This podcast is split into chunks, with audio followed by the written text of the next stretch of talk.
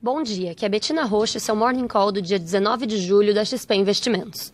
Futuros nos Estados Unidos operam em alta nesta manhã de sexta-feira, com os investidores firmando apostas de um corte de juros no país no final de julho, depois de discursos de diretores do Banco Central Americano, do Fed.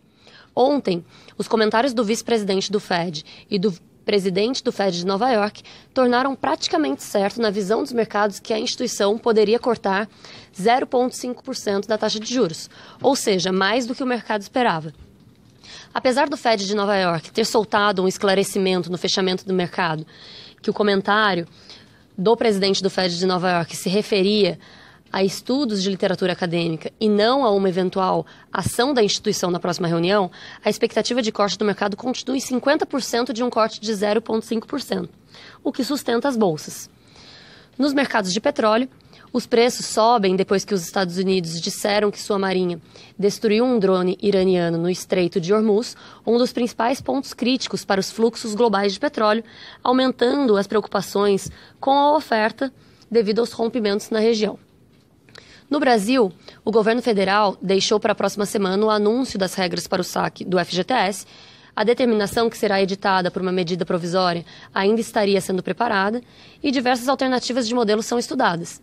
O principal setor responsável pela pressão que adiou a decisão foi a construção civil, financiada com recursos do FGTS.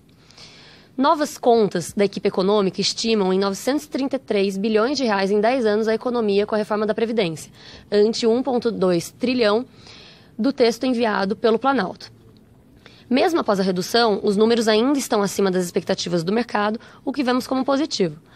A proposta precisa ainda ser aprovada em segundo turno na Câmara e no Senado.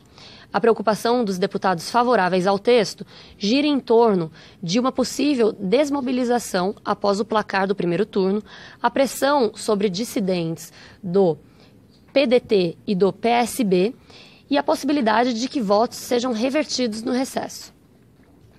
Por fim, ao nos aproximarmos da temporada de resultados das empresas do segundo trimestre de 2019, publicamos ontem nossa prévia com as estimativas e comentários sobre empresas e setores selecionados.